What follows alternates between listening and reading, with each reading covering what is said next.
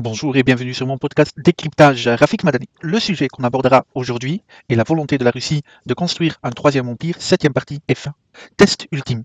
Ainsi, au début de l'année 2022, M. Poutine a peut-être décidé que la prochaine étape de la construction de l'empire était de reconquérir Kiev. Dans un discours justifiant l'invasion, il a eu recours à plusieurs reprises aux thèses politiques staliniennes de la manière la plus flagrante. Il a carrément nié l'existence d'une nation ukrainienne. Il a toutefois vite apparu que la machine à bâtir un empire que l'équipe de M. Poutine avait construite était rouillée. Cela s'appliquait tant à la qualité des renseignements russes qu'à l'efficacité de son armée. Dans le domaine de la propagande, la Russie a subi une défaite cuisante, car les Ukrainiens ont profité de la supériorité morale pour prendre le dessus dans la guerre de l'information, M. Poutine a également été déçu dans ses attentes que la Chine s'engage activement du côté russe, alors que Pékin se concentre sur sa rivalité mondiale avec les États-Unis. Elle n'a aucun intérêt à aider la Russie, qu'elle considère comme un État faible et instable, à reconstruire son empire. Même les États, les anciens États soviétiques, où l'influence russe semblait dominante, ont fait faux bond au président Poutine. Le Kazakhstan, le Bélarus et des, États relativement faibles comme l'Arménie ont unanimement refusé de participer à la guerre en Ukraine.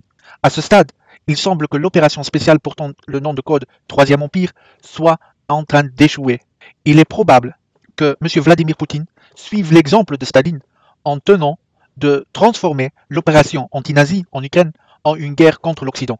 De son point de vue, le récit, les récits de l'opération spéciale doit être transformé en une défense de la mer Russie et de l'identité russe, tout comme Staline l'a fait dans son propre récit dans la Grande Guerre patriotique. Les crimes de guerre commis par les troupes russes à Mariupol et dans d'autres villes ukrainiennes empêchent le président russe de simplement rouvrir les négociations avec l'Occident. Toute possibilité de revenir aux affaires courantes soulève nécessairement le problème de la dépoutinisation, dépoutinisation ou de ce que deviendra la Russie après ce conflit.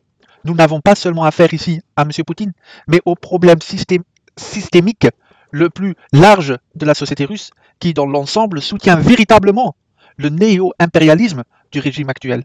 On pourrait même risquer l'hypothèse qu'un changement de leadership en Russie, dans les conditions actuelles, conduirait probablement à l'émergence d'un leader encore plus radical, affirmant que Poutine n'était pas, là à la, euh, pas à la hauteur de la tâche de reconstruire euh, de l'Empire.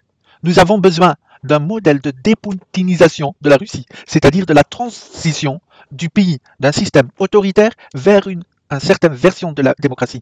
Cette question touche au fondement même de la sécurité mondiale, puisque la Russie a à sa disposition un énorme arsenal nucléaire, nucléaire et d'autres armes de destruction massive. Ce qui est clair, c'est que le poutinisme, s'il survit en tant que système politique en Russie, ne fait qu'augmenter le risque que ces armes soient finalement utilisées.